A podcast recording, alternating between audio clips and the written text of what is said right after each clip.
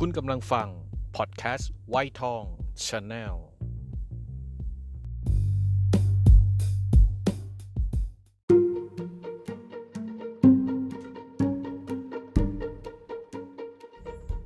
เกิดมาบน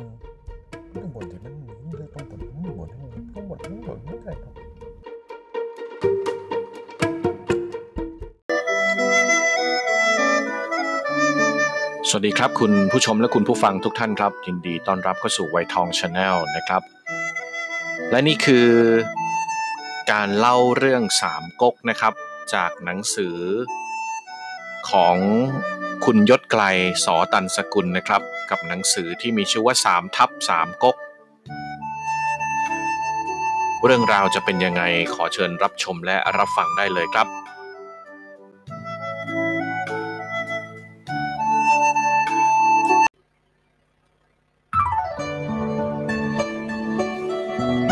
ม้าเฉียวก่อกบฏที่ด่านตรงกวน โจโฉขึ้นเป็นวุยกงซุนหกสิ้นชีพ คศสองหนึ่งหนึ่งม้าเทงนะครับ เจ้าเมืองเสเหลียงได้รับคำสั่งจากโจโฉให้เข้ามารายงานตัวในเมืองหลวง หลังจากม้าเทงนะครับ เป็นผู้หนึ่งที่เคยคิดร่วมลงนามพร้อมกับตังสินคุณนางเชื้อพระวงศ์และเล่าปีนะครับ ในการวางแผนโค่นล้มอำนาจของโจโฉ การเข้าเมืองหลวงของม้าเทงนะครับ จึงมีความอันตรายอยู่มาก โดยม้าเฉียวครับบุตรชายคนโตรับหน้าที่ควบคุมกองทัพแทน มากล่าวถึงม้าเฉียวนะครับ หรือหมาเชาชื่อรองว่าเหมิงฉีเกิดเมื่อปีคศ 175 นะครับ เป็นชาวเมาหลิงครับ เมืองอิ๋วฟู่อิ๋วฟู่เฟิงมณฑลเสเหลียง เขาเป็นบุตรชายของม้าเทงนะครับ มีรูปลักษณ์โดดเด่น ใบหน้าขาวดุจหยก ตั้งแต่วัยเยาว์นะครับ ก็มีความเก่งกล้าในการทำศึก และก็การควบขี่ม้าอย่างสูง เมื่ออายุเพียง 17 ปีนะครับ ก็ได้แสดงความเก่งกล้าช่วยเหลือบิดาทำศึกชนะลี่ฉุย และก็กุยกีไปได้ หลังจากนั้นนะครับยังช่วยทำศึกรวบรวมเสเหลียงให้อยู่ในการควบคุมของตระกูลม้าได้อีกด้วย หลังจากม้าเทงนะครับเดินทางเข้านครหลวงได้ไม่นาน ม้าเฉียวก็นำกองทัพประกาศก่อกบฏต่อโจโฉครับ เขาร่วมมือกับหันซุยสหายของบิดาร่วมกันนำกองทัพทหารม้าจากเสเหลียง ซึ่งได้ชื่อว่าเป็นกองทหารม้าที่เข้มแข็งที่สุดทางภาคเหนือ เขาบุกโจมตีนครเตียงอันและก็ด่านตรงกวนทันทีโจโฉจึงควบคุมตัวม้าเทงและบุตรชายไว้เป็นตัวประกันที่เมืองหลวง จงฮิวนะครับเจ้าเมืองโลกเอียงเป็นผู้นำทัพออกศึกกับม้าเฉียวครับ เพื่อป้องกันไม่ให้ม้าเฉียวแผ่กำลังทหารเข้ามาในดินแดนจงหยวนได้ โจโฉได้รีบสั่งให้โจหยินนะครับ ให้เป็นแม่ทัพหน้ารีบเคลื่อนทัพไปรับมือไว้ก่อน จากนั้นก็ให้โจหองครับเป็นผู้เฝ้าด่านตรงกวน ให้ซิหลงเป็นรองแม่ทัพโจโฉมีคำสั่งห้ามโจหองออกรบนะครับ แต่ให้ตั้งมั่นป้องกันเอาไว้ กระนั้นนะครับด้วยความบุ่มบ่ามเกินไปของโจหองก็ทำให้พลาดท่าเสียทีต้องล่าถอยกลับมา จนโจโฉโกรธจัดครับ แล้วก็สั่งจับประหาร แต่ทว่าโจยินนะครับ และบรรดานายทหารร้องขอชีวิตไว้ โจโฉจึงคัดโทษไว้ก่อน จากนั้นนะครับกองทัพใหญ่ของโจโฉก็เริ่มเปิดฉากเปิดศึกนะครับ กับกองทัพของม้าเฉียว ในครั้งแรกครับโจโฉเป็นฝ่ายเพลียงพล้ำจนเกือบเสียชีวิตนะครับ แต่ว่าได้โจหองเข้ามาช่วยชีวิตไว้ เป็นการทำคุณชดเชยความผิดพลาด โจโฉจึงเอ่ยปากยกย่องและให้กลับมาเป็นแม่ทัพเช่นเดิม จากนั้นนะครับโจโฉพยายามนำกำลังทหารข้ามแม่น้ำด้วยตนเอง แต่ระหว่างนั้นม้าเฉียวได้นำกองทหารมาไม่กี่พันรอบโจมตีโจโฉอย่างกระทันหัน เขาทูครับยอดขุนพลองคลักษ์ของโจโฉได้สร้างวีรกรรมด้วยการนำทหารหน่วยพยัคฆ์ราวร้อยคน ต้านทานการบุกของต้านทานการบุกโจมตีเอาไว้ได้นะครับ จากนั้นเขาทูก็สามารถพาโจโฉหนีขึ้นเรือเล็กข้ามแม่น้ำทหาร ทหารของม้าเฉียวระดมยิงเกาทันเข้าใส่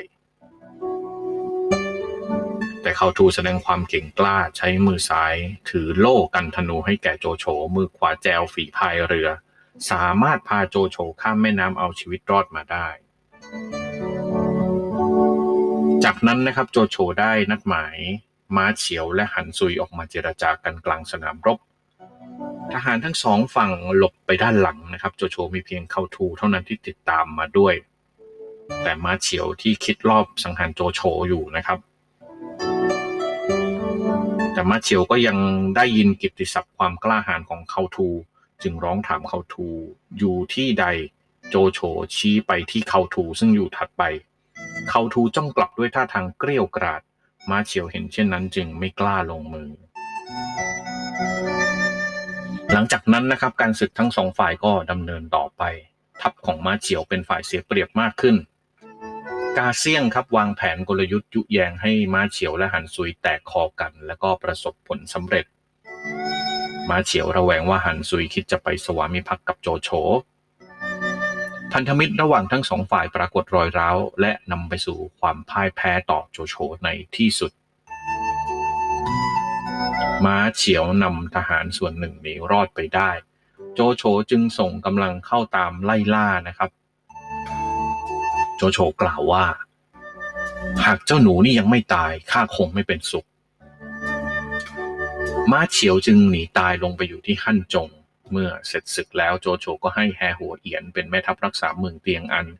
แล้ววางกำลังไว้ประจำในดินแดนไทหยวน จากนั้นนะครับเมื่อโจโฉกลับถึงเมืองหลวงมาเทงและบุตรชายซึ่งถูกควบคุมตัวไว้ที่เมืองหลวงก็ถูกประหาร พระเจ้าเฮียนเต้ได้พระราชทานเกียรติยศพิเศษให้แก่โจโฉโดยการอนุญาตให้ไม่ต้องเข้ารายงานตัวในท้องพระโรงทุกวันเหมือนคุณนางทั่วไป สามารถถือกระบี่เข้าวังได้โดยไม่ต้องถวายบังคม จากนั้นช่วงปลายปีนะครับ ในปลายปีนี้โจโฉก็ได้รับพระราชทานยศเป็นวุยกงจากการสนับสนุนของเหล่าขุนนาง มีตังจิ๋วเป็นแกนนำโดยอ้างเหตุผลว่า จโฉทำคุณต่อแผ่นดินมากมาย สมควรได้รับพระราชทานนววิทยศ 9 ประการ อันเป็นตำแหน่งสูงสุดเหนือคนสามัญซุนฮกไม่เห็นด้วยนะครับ ที่โจโฉจะรับตำแหน่งสูงส่งเกินไปเช่นนั้น จึงคัดค้านอย่างรุนแรง โดยการยกเหตุผลว่าโจโฉเป็นข้ารับใช้ของพระเจ้าเฮียนเต้ไม่ว่าจะทำคุณงานความดีสักเท่าไหร่ต้องไม่ยกตนเสมอห้องเต้ ทำให้โจโฉไม่พอใจนัก ช่วงปลายปีโจโฉตัดสินใจเคลื่อนทัพบุกลงใต้ เพื่อโจมตีซุนกวนอีกครั้ง โดยครั้งนี้นะครับใช้หับป่าเป็นฐานที่มั่นในการโจมตีทางด้านตะวันออกซุนฮกขอติดทัพไปด้วย แต่ก็ล้มป่วยหนักอย่างกระทันหัน ต้องพำนักที่เมืองซิ่วซุนจนกระทั่งเสียชีวิตในเวลาต่อมา ลังจากโจโฉได้รับตำแหน่งวุยกงช่วงฤดูหนาวนะครับ ก็ได้เปิดศึกกับซุนกวนที่หับป่าการศึกในช่วงแรกฝ่ายโจโฉต้องเสียทีจนต้องถอยไปตั้งหลักนะครับ จากนั้นก็รบกันต่อเนื่องจนถึงหน้าฝน ระหว่างนั้นนะครับโจโฉเพิ่งรับทราบข่าวว่าซุนฮกเสียชีวิตแล้วก็เสียใจและสั่งให้จัดงานศพอย่างสมเกียรติและเลื่อนยศย้อนหลังให้ จากนั้นนะครับทัพเรือของโจโฉก็เข้าไปถึงแดนยี่สู โจโฉได้รับรายงานว่ามีเรือรบมาจอดเรียงรายใกล้ๆ พร้อมพร้อมชักธงเป็นแถว เมื่อโจโฉออกไปสำรวจดูก็พบว่าเรือรบแต่ละลำถูกจัดเรียงตามหลักพิชัยสงครามอย่างงดงาม โจโฉเห็นแล้วก็ต้องเอ่ยปากว่า หากมีบุตรต้องให้ได้อย่างสุนกวน จากนั้นทั้งสองทัพก็เข้าปะทะกันอย่างหนักหลายเดือน แต่ฝนที่ตกหนักติดต่อกันทำให้เกิดปัญหาโรคระบาด และอุทกภัยรุนแรง ทหารในทัพของโจโฉต้องพบกับความยากลำบากทำให้โจโฉวิตกอย่างมาก แต่ระหว่างนั้นซุนกวนได้ส่งหนังสือมาเจรจาสงบศึก เพราะฝนที่ตกหนักติดต่อกันนั้น ไม่เป็นผลดีกับทัพของซุนกวนและโจโฉ โจโฉจึงยอมถอยทัพกลับเมืองหลวง ขณะเดียวกันนะครับผลของการยอมรับตำแหน่งวุยกงของโจโฉ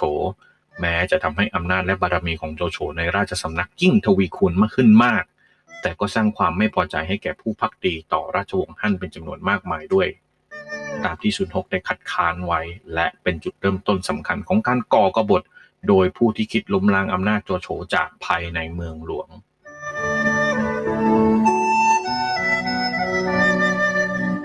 ข้อแตกต่างระหว่างประวัติศาสตร์ และนิยายและคำอธิบายเสริมข้อที่ 13 นะครับ 13.1 ครับในนิยายสามก๊กโจโฉจับได้ว่ามาเทงและเหล่าขุนนางในราชสำนักนำโดยตังสินนะครับได้คิดการก่อกบฏ จึงจับประหารจนหมดสิ้นเป็นเหตุให้มาเฉียวก่อกบฏที่ด่านตรงกวน ซึ่งแตกต่างจากในจดหมายเหตุอย่างมากนะครับ แล้วก็จุดขัดแย้งก็คือเหตุใดมาเฉียวจึงกล้าก่อกบฏต่อโจโฉในระหว่างที่บิดาของตนยังอยู่ในเขตแดนของโจโฉ เพราะเท่ากับทำให้บิดาโดนสังหารทางอ้อม ดังนั้นหากยึดถือตามจดหมายเหตุ ม้าเฉียวในประวัติศาสตร์จะเป็นบุตรอากตันยูที่ทำให้บิดาต้องโดนประหาร แต่หากยึดตามนิยายแล้วนะครับ ม้าเฉียวจะเป็นบุตรกตันยูที่ประกาศล้างแค้นให้บิดา 13.2 นะครับในนิยายสามก๊กกล่าวถึงเรื่องการทำศึกบนหลังม้าระหว่างม้าเฉียวและเขาถูที่ดวลกันจนกระทั่งทวนหักคามือทั้งสอง ส่วนในจดหมายเหตุนะครับ บทม้าเฉียวและบทเขาทูบันทึกไว้ตรงกันว่า ม้าเฉียวมีความยำเกรงในตัวเขาทูจนไม่กล้าลงมือสังหารโจโฉตามที่ตั้งใจไว้ 13.3 นะครับ การเสียชีวิตของซุนฮกในนิยายสามก๊ก มีสาเหตุหลักจากความขัดแย้งระหว่างเขาและโจโฉ เรื่องโจโฉจะรับตำแหน่งวุยกงซุนฮกได้รับถาดอาหารที่ว่างเปล่าจากโจโฉ จึงกินยาพิษฆ่าตัวตาย แตกต่างจากในจดหมายเหตุที่ระบุว่าสาเหตุหลักคือการป่วย แต่ที่เหมือนกันก็คือความขัดแย้งระหว่างพวกเขา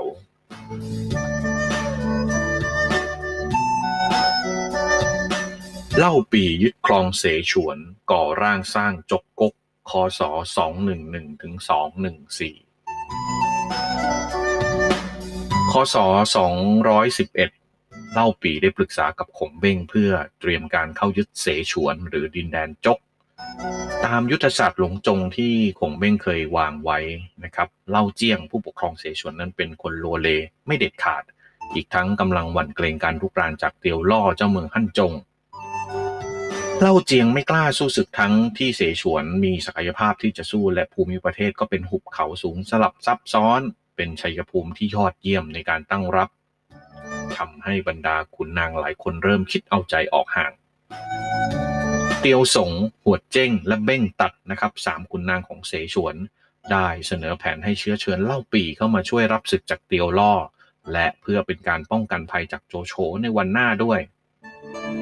แต่แท้ที่จริงแล้วนะครับเตียวสงและพรรคพวกคิดจะยกเมืองเสฉวนให้กับเล่าปี จากนั้นนะครับเตียวสงได้เข้าติดต่อกับเล่าปีแล้วมอบแผนที่ในเสฉวนที่จัดทำขึ้นอย่างละเอียด เพื่อช่วยให้เล่าปีสามารถวางแผนการเดินทัพได้สะดวกยิ่งขึ้น สาเหตุที่เตียวสงหัวเจ้งและเบ้งตัดนะครับที่เป็นขุนนางสำคัญตัดสินใจแปรพักนั้นมาจากแนวคิดว่า ดินแดนเสฉวนแห่งนี้หากปล่อยต่อไปสักวันก็จะต้องตกไปอยู่ในเมืองของผู้ที่มีอำนาจอื่นที่เหนือกว่าเล่าเจี้ยงอยู่ดี ดังนั้นจึงควรมอบให้แก่ผู้ที่มีชื่อเสียงว่ามีคุณธรรม และจะไม่สร้างความเดือดร้อนให้แก่ชาวเสฉวนจะดีกว่าเล่าปีนะครับซึ่งรอโอกาสอยู่แล้วเมื่อได้รับแผนที่จากเตียวสงก็เห็นว่าเป็นโอกาสอันดีครับ ที่จะเข้าชิงเมืองเสฉวนมาได้ จึงยอมรับคำเชิญจากเล่าเจี้ยง แล้วเดินทางเข้าสู่เสฉวน พร้อมทั้งให้บังทองนะครับกุนซือคนใหม่ที่เป็นสหายรักของคงเบ้งที่มีฉายาว่าฮองซูได้ร่วมติดตามทัพไปด้วย มาถึงบางทองนะครับ หรือว่าผังถงชื่อรองว่าซื่อหยวนเกิดเมื่อปีคศ 179 นะครับ เป็นชาวเสียงหยาง เขาเป็นหลานชายของขหบดีชื่อดังในเกงจิ๋วนะครับ นามว่าเบ้งเต็กกง ขอไปครับบังเต็กกงนะครับ ตั้งแต่วัยเยาว์นะครับบางทองก็ได้รับการยกย่องว่าเป็นผู้มีสติปัญญาล้ำเลิศสินแสสุมาเต็กโชนะครับได้เข้าได้พบเขาแล้วก็มอบฉายาให้ว่าฮองซู หรือว่าหงอ่อนเคียงคู่ไปกับมังกรหลักขงเบ้งบางทองคบหาเป็นสหายสนิทกับขงเบ้งนะครับ เมื่อยามที่ขงเบ้งปลีกวิเวกไปเก็บตัวในกระท่อม บางทองได้รับคำแนะนำจากซูมาเต็กโชให้ไปรับราชการในหนานโจบางทองชอบการวิพากษ์สังคมนะครับ เขากล่าวด้วยความกังวลว่ายุคสมัยนี้เต็มไปด้วยความวุ่นวาย คนดีมีน้อยกว่าคนชั่ว เขาจึงนิยมชอบการสั่งสอนอบรมผู้คนในทางที่ดี บางทองชอบการเปรียบเทียบผู้คน เขาเขาโดนเหล่าบัณฑิตจากง่อกกโจมตีเรื่องนี้อย่างหนัก แต่บางทองก็กล่าวว่า เรื่องการอ่านเขียนศึกษาในศิลปะวัฒนธรรมต่างๆ เขามีอาจเทียบบัณฑิตเหล่านั้นได้ แต่หากเป็นเรื่องการบริหารและการให้คำแนะนำแก่ผู้นำบัณฑิตเหล่านั้นไม่อาจเทียบเขาได้เช่นกัน ภายหลังจากจิวยี่ที่เสียชีวิตนะครับบางทองได้เข้าคารวะศพและได้รับคำแนะนำจากโลซกให้ไปทำงานกับเล่าปี โดยรับตำแหน่งดูแลเมืองเล่ยหยาง แต่บางทองทำงานแบบลวกๆทำให้เล่าปีไม่พอใจมาก โลซกและคงเบ้งจึงมีหนังสือไปย้ำกับเล่าปีว่าบางทองเป็นผู้มีสติปัญญาล้ำเลิศ เชี่ยวชาญในกลยุทธ์มากมาย เล่าปีจึงชวนบางทองมาร่วมสนทนาด้วย หลังจากนั้นไม่นานนะครับ จึงแต่งตั้งบางทองให้เป็นนายพลเสนาธิการจินซือจงหลางจินมีอำนาจเป็นรองคงเบ้งแต่ตำแหน่งเทียบเท่ากัน บางทองได้แนะนำเล่าปีว่า เวลานี้ดินแดนเกงจิ๋วกำลังอยู่ในสภาพอ่อนแอจากไฟสงคราม ทางตะวันออกมีซุนกวน ทางภาคเหนือและกลางมีโจโฉ ทั้งสองฝ่ายล้วนมีความเข้มแข็งยากจะเอาชนะได้ ทางตะวันตกดินแดนเอ็กจิ๋วหรือเสฉวนมีความอุดมสมบูรณ์ ผู้คนมีจำนวนนับล้าน มีชัยภูมิเป็นภูเขาซับซ้อนช่วยป้องกันภัยจากภายนอกได้ เป็นโอกาสอันยอดเยี่ยมสำหรับท่านเล่าปี เล่าปีได้ฟังแล้วก็กล่าวเปรียบเทียบตนและโจโฉว่าข้าและโจโฉแตกต่างกันประดุดน้ำกับไฟ หากโจโฉรุนแรงข้าเปรียบเมตตา โจโฉใจคับแคบข้าใจกว้างขวาง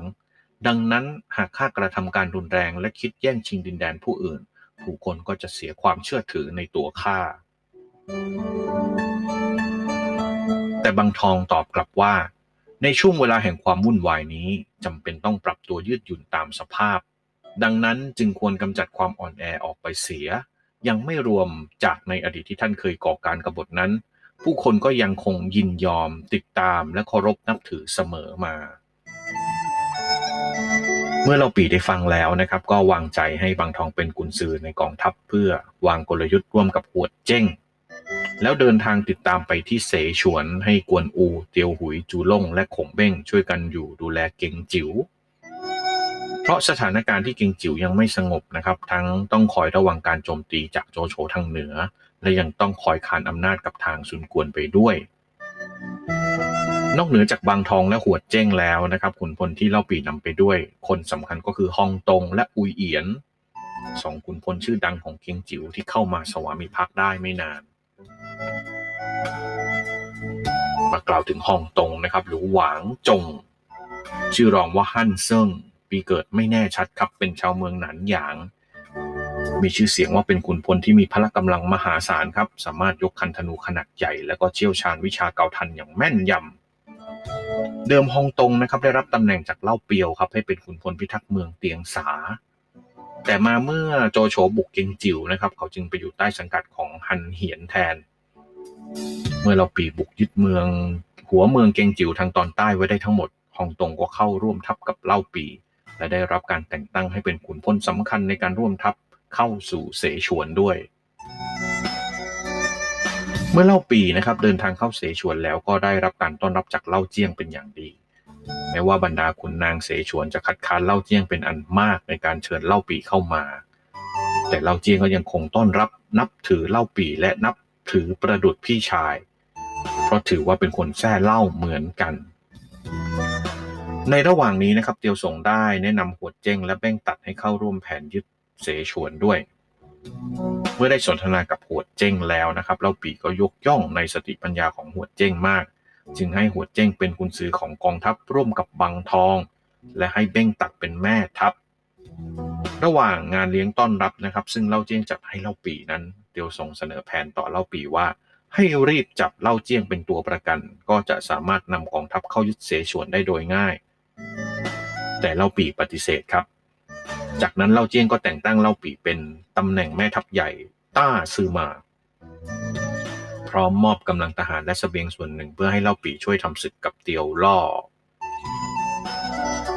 เล่าปีรีบเคลื่อนพลไปประจำที่ด่านแฮบางกวนนะครับ แต่ก็ไม่ได้เปิดศึกกับเตียวล่อครับ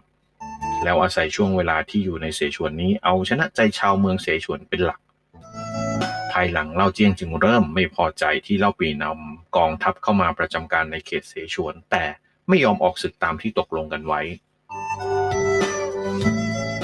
ปีคศ 212 นะครับเล่าปีทราบข่าวว่าซุนกวนกำลังยกทัพใหญ่บุกโจมตีโจโฉที่หับป๋าด้านซุนกวนก็ส่งสารมาขอให้เล่าปีช่วยนำกองทัพไปรับศึก และถือโอกาสเข้าโจมตีโจโฉที่เก่งจิ๋วไปโดยพร้อมกัน เล่าปีจึงใช้โอกาสนี้นะครับเป็นข้ออ้างส่งหนังสือไปแจ้งให้แก่เล่าเจียง ให้ทราบว่า เวลานี้กวนอูกำลังเปิดศึกกับงักจิ้นอยู่ที่เก่งจิ๋ว หากกวนอูแพ้ เกงจิ๋วก็จะเป็นอันตราย และหากเกงจิ๋วโดนโจโฉยึดไปได้ เสฉวนก็จะต้องประสบภัยในวันหน้าเช่นกัน ขณะที่การศึกกับเตียวร่อนั้นไม่น่าเป็นห่วง และไม่ได้เป็นภัยร้ายแรงในเวลานี้ เนื่องจากเตียวล่อเองก็กำลังระแวงศึกจากโจโฉซึ่งก็หมายจะยึดหั่นจงเช่นกันดังนั้นอันตรายที่สุดในเวลานี้จึงเป็นโจโฉที่กำลังเคลื่อนทัพบุกเกงจิ๋ว ย่างไม่ใช่เตียวร่อว่าแล้วเล่าปีก็ขอยืมกำลังทหารเพิ่มอีกหนึ่งหมื่นคน พร้อมขอยืมสเสบียงส่วนหนึ่งกลับไปทำศึกป้องกันเกงจิ๋วเรื่องนี้สร้างความไม่พอใจให้แก่เล่าเจี้ยงเป็นอย่างมาก แต่ก็จำยอมส่งทหารราวสี่พันคนให้เล่าปีได้ยืมไปใช้ ฝ่ายเตียวส่งเห็นว่าเล่าปีเตรียมถอนกำลังออกจากเสฉวนก็เห็นท่าไม่ดี จึงรีบส่งจดหมายไปสอบถามเล่าปีและหัวเจ้งว่า เป้าหมายแรกเริ่มของเล่าปีคือการเข้ายึดเสฉวนไม่ใช่หรือ เหตุใดจึงมาถอนกำลังออกไปในเวลานี้ แต่ข่าวนี้ได้รั่วไหลออกไปถึงเล่าเจียงทำให้เล่าเจียงโกรธจัดจึงสั่งประหารเตียวสง จากนั้นก็รีบส่งสารไปห้ามไม่ให้เล่าปีนำทัพกลับเกงจิว๋วปีคศ213นะครับ จากเรื่องการประหารเตียวสงส่งผลให้เล่าปีโกรธจัดจึงตัดสินใจเด็ดขาด ที่จะใช้กำลังบุตรยึดเสฉวนทันที เล่าปีสังหารขุนพลสองคนของเล่าเจียง ซึ่งประจำที่ด่านโปยซิกวนทิ้ง แล้วจับครอบครัวของแม่ทัพและนายทหารเหล่านั้นเป็นตัวประกันทำให้สามารถรวบรวมกองทัพที่ประจำด่านนี้ไว้เป็นของตนได้ทั้งหมด จากนั้นนะครับจึงจัดทัพใหญ่เตรียมบุกเสฉวน โดยมีเป้าหมายที่นครเฉิงตู ระหว่างนั้นนะครับกองทัพของเล่าปีต้องเผชิญหน้ากับเตียวหยิมขุนพลใหญ่ของเสฉวน ซึ่งอยู่เฝ้ารักษาเมืองลกเสียอย่างเข้มแข็ง เล่าปีสั่งการเหล่าขุนพลให้เข้าโจมตีเมืองลกเสีย บังทองและหัวเจ้งจึงช่วยกันเสนอแผนการศึก ฝ่ายบังทองนะครับได้นำทัพไปทางเนินลั่วเฟิงฟ่อแต่พลาดท่าติดกับดักของเตียวหยิมโดนเกาทันยิงเข้าใส่จนเสียชีวิต เล่าปีทราบข่าวก็ร้องไห้เสียใจนะครับ ฝ่ายเมื่อขงเบ้งทราบข่าวว่าบางทองเสียชีวิตไปแล้ว ก็ร้องไห้เสียใจที่ต้องเสียสหายและคู่คิดคนสำคัญไป ปีคศ 214 เล่าปีซึ่งกำลังนำกองทัพใหญ่บุกเสฉวน ได้เร่งสั่งการไปที่เมืองเกียงจิ๋วเพื่อขอให้เตียวหุยจูล่งและคงเบ้งรวมกันเคลื่อนทัพ แบ่งเป็นสามสายออกจากเกียงจิ๋ว แล้วมาสมทบกับตนเพื่อร่วมกันนำกองทัพเข้ายึดนครเฉิงตูให้ได้ แล้วมอบหมายให้กวนอูนะครับ รับหน้าที่ดูแลเก้งจิ๋วผู้เดียว แต่ก่อนคงเบ้งจะร่วมทัพไปเสฉวนนะครับ จึงกำชับกวนอูถึงนโยบายว่าการต้านโจโฉจะต้องผูกมิตรซุนกวนไปด้วย จะเอาแต่คิดใช้กำลังสู้ตายไม่ได้ กวนอูจึงรับฟังคำของเบ้งของคงเบ้งไว้ ฝ่ายเตียวหุยนะครับ เมื่อออกจากกิงจิ๋วนะก็ได้ก็ได้สร้างผลงานโดยเป็นผู้ยกทัพมาสมทบกับเล่าปีได้เร็วที่สุด เพราะระหว่างทางนั้นเตียวหุยสามารถทำศึกปราบเงียมงันขุนพลอาวุโสของเซฉวนลงได้ เมื่อทหารจับตัวเงียมงันมัดเชือกมาหน้าเตียวหุยเพื่อรอการตัดสินโทษนั้น เงียมงันได้ตาได้ด่าทอเตียวหุยอย่างรุนแรง โดยไม่เกรงกลัวความตาย เตียวหุยนับถือน้ำใจและความกล้า จึงแก้มัดให้แล้วปฏิบัติกับเงียมงันด้วยความคารวะ เงียมงันจึงกล่าวยกย่องเตียวหุยว่า ผู้คนว่าท่านเป็นคนหยาบช้า แต่แท้ที่จริงแล้วมีสัมมาคารวะรู้จักปฏิบัติตัวต่อผู้อาวุโส เงียมงันจึงยอมสวามิภักดิ์ต่อเตียวหุยในที่สุด เงียมงันนะครับ เป็นขุนพลที่นายทหารในเสฉวนให้ความเคารพนับถือ จึงช่วยเกลี้ยกล่อมให้แต่ละด่านที่ขวางอยู่ยอมเปิดทางแล้วยอมจำนนแก่เตียวหุยได้โดยง่าย ฝ่ายจูล่งนะครับที่นำทัพมาอีกด้านก็สามารถยึดหัวเมืองในเสฉวนได้ถึง 3 หัวเมือง สร้างผลงานได้มากที่สุด ส่วนของเบ้งนั้นเคลื่อนทัพใหญ่มาทางเรือ แล้วตามสมทบเป็นลำดับสุดท้าย เล่าปีนะครับเมื่อทราบผลงานการศึกของเตียวหุยและจูล่งแล้วนะครับ ก็ยกย่องพวกเขาเป็นอย่างมาก จากนั้นนะครับทัพของเล่าปีก็เข้าตีเมืองลกเสียครับ เตียวหยิมพยายามต้านทานไว้ แต่สุดท้ายก็ถูกเตียวหุยจับตัวได้ เตียวหยิมด่าว่าเล่าปีและประกาศไม่ยอมจำนนจึงถูกเล่าปีสั่งประหาร แต่เล่าปีก็ให้ความเคารพในความพักดีกล้าหาญของเตียวหยิมอย่างสูง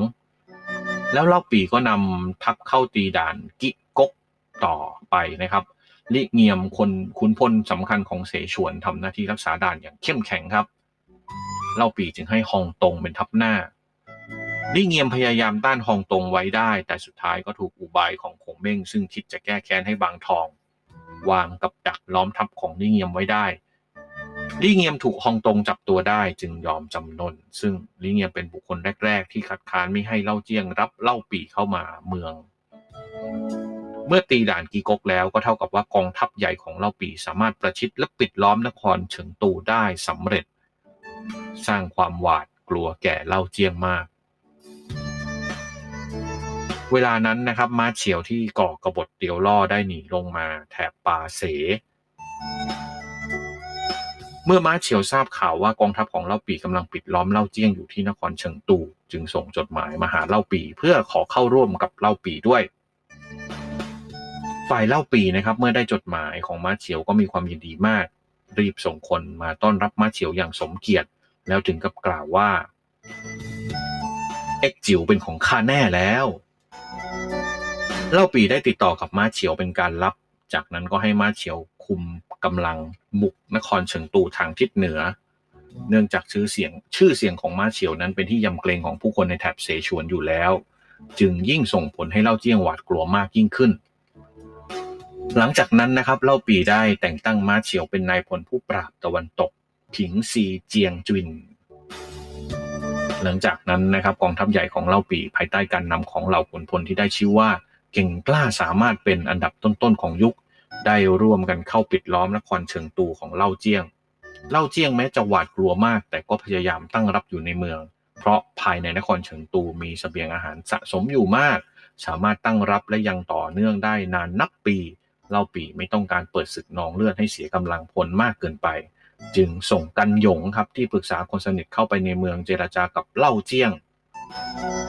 กันหยงสามารถเจรจาให้เล่าเจี้ยงเห็นผลดีและผลเสียในที่สุดก็ยอมเปิดประตูเมืองให้เล่าปีแล้วยอมสวามิภักดิ์แต่โดยดี เล่าปีจึงสามารถครอบครองมณฑลเอ็กจิ๋วหรือเสฉวนไว้ได้ทั้งหมดเป็นรากฐานของการสถาปนาจกกกต่อไป เล่าปีนะครับประกาศตนขึ้นดำรงตำแหน่งเจ้าเมืองเจ้ามณฑลเอ็กจิ๋วแต่งตั้งขงเบ้งและหัวเจ้งเป็นกุนซือใหญ่ กวนอูเตียวหุยมาเฉียวได้เลื่อนยศขึ้นชั้นนายพล และมอบตำแหน่งขุนนางให้แก่เขาเจ้ง บิตก กันหยง ตังโห อองกวน ลิเงียม ต่อมายังดึงเหล่าขุนพลและนายทหารที่มีความสามารถเช่น เล่าปาหุยกวนให้เข้ามาร่วมกับตนด้วย จากนั้นนะครับจึงจัดงานเลี้ยงฉลองความสำเร็จอย่างใหญ่โตเป็นเวลานานนับเดือน ล่าปีนะครับยังคิดนโยบายนำดินในเสฉวนมอบให้แก่เหล่าขุนนางและนายทหารของตนไปแบ่งกันเป็นรางวัล อันเป็นผลจากการช่วยติดตามทำศึกมายาวนานหลายสิบปี แต่จูลงรีบทัดฐานไว้นะครับ โดยให้เหตุผลว่าที่ดินเหล่านั้นเดิมทีเป็นของประชาชน ตอนนี้ไฟสงครามทำให้ผู้คนลำบากกันมาก ไม่สมควรที่เหล่าข้าราชการขุนนางและนายทหารจะนำที่ดินและเงินทองเหล่านั้นมาเป็นของตนเอง แต่ควรคืนที่ดินให้แก่ประชาชน ชาวเสฉวน เพื่อให้พวกเขาใช้ทำมาหากิน ก็จะเป็นผลดีมากกว่า เมื่อเราปีได้ฟังดังนั้นก็เห็นว่าเวลานี้ตนเพิ่งเข้ามาครอบครองอำนาจในเสฉวน จิตใจของผู้คนยังไม่ยอมสยบให้ทั้งหมด จึงยอมทำตามคำแนะนำของจูล่งระงับการแจกจ่ายที่ดินให้แก่เหล่าขุนนาง จึงทำให้เล่าปีสามารถได้ใจของผู้คนในเสฉวนเป็นอย่างมาก ด้านกวนอูนะครับที่เก่งจิ๋วเมื่อทราบข่าวว่าม้าเฉียวได้เข้ามาสวามิภักดิ์กับเล่าปีก็รู้สึกกังวล จึงส่งหนังสือมาสอบถามเล่าปีว่า ม้าเฉียวมีฝีมือเป็นเช่นไรคงเบ้งทราบว่ากวนอูไม่พอใจและเป็นห่วงในการสวามิภักดิ์ของม้าเฉียวคงเบ้งจึงตอบหนังสือกลับไปแจ้งกวนอูความว่า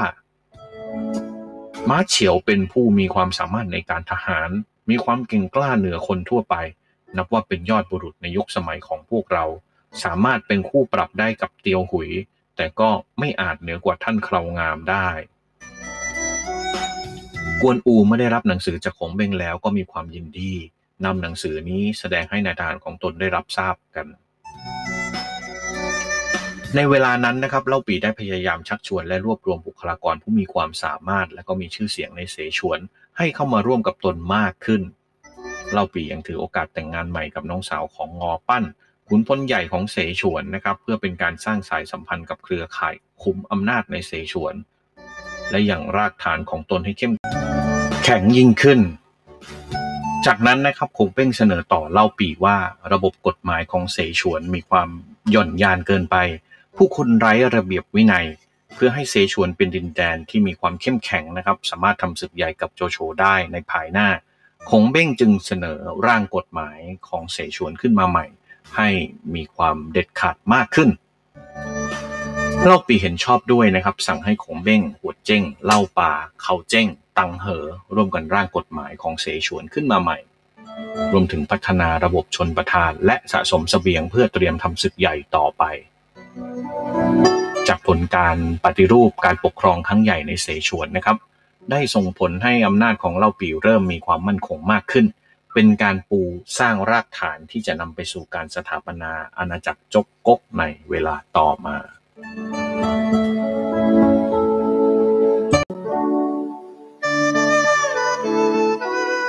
เป็นยังไงกันบ้างครับสำหรับ EP นี้ ชื่นชอบนะครับ ก็ก็ติดตาม EP ต่อไปกันด้วยนะครับ จะเล่าอย่างนี้ไปเรื่อยๆ จนกว่าจะจบเรื่องนะครับ ขอบคุณที่ติดตามกันนะครับ ฝากไวทองชาแนล Facebook แล้วก็ไวทอง Channel YouTube ด้วยนะครับ ไปเขียน comment ไปติดตามกันที่นั่นด้วยนะครับสำหรับวันนี้ขออนุญาตลาไปก่อนครับ สวัสดีครับ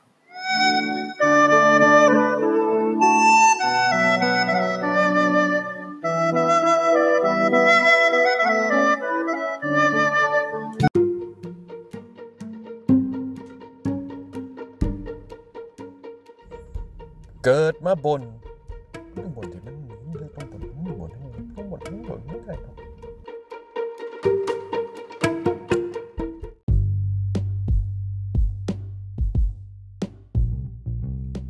คุณกำลังฟัง พอดแคสต์ไวทองชาแนล